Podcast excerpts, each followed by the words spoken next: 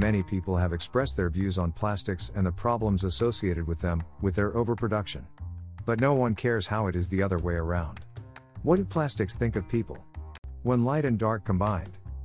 I like that there's a mixture of synths and more heavy metal instrumentals on this song.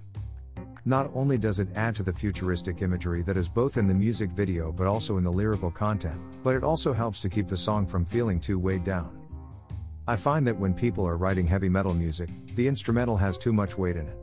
It just feels muddy and like a lot of different elements are mixing instead of being distinct and elevated at specific points. Making something louder isn't the same as making it feel elevated in energy. I also like that this isn't only something that happens with the instrumental, but also with the vocals.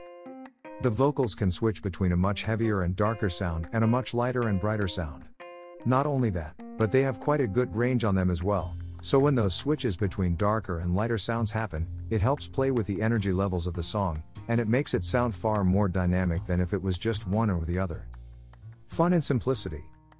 I think it should also be pointed out that even on my second listen through this song, I sang along to it. I think many people who critique music or think critically about it look down on the idea of simplicity in music. While I enjoy certain complexities in a track, a chorus is meant to be simple and easy to sing along to. That's why it's repeated lots of times, and it's why it's usually the catchiest part of the song and the part that everybody knows.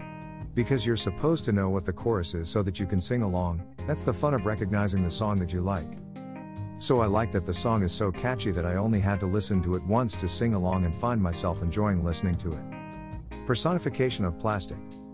It's an interesting idea to personify a material that we use so widely. I don't know how many of you guys watch Doctor Who, but in that show, there's also this alien race that animates plastic objects and that makes them very invasive because plastic is something that is used everywhere, especially in the Western world. There's a horror element to the episodes with those alien creatures, and there's also a horror element to this song's narrative voice. Not only in the effects that are put onto the vocals themselves, but also the idea that something like this is everywhere and it's so pervasive, and it's something that isn't just going to disappear once you throw it out. I also really like the line where they're talking about how even if plastic is single use, it's also the future. In your face, in your food, in your water, in your body, on your skin, in the air, everywhere. Single use, the future is all mine. Not only is it the future because it lasts for a long time even after it has been used at one time, but also because we're using more and more of it as time goes on. And while it can feel a bit like a horror story, the future is plastic, and I think that something like that should make us nervous and uncomfortable. I also really like how the music video itself leans into depictions of a possible future and the horror elements therein. It's an unsettling visual for a topic that should make people more uncomfortable than it does. Rating 4 out of 5.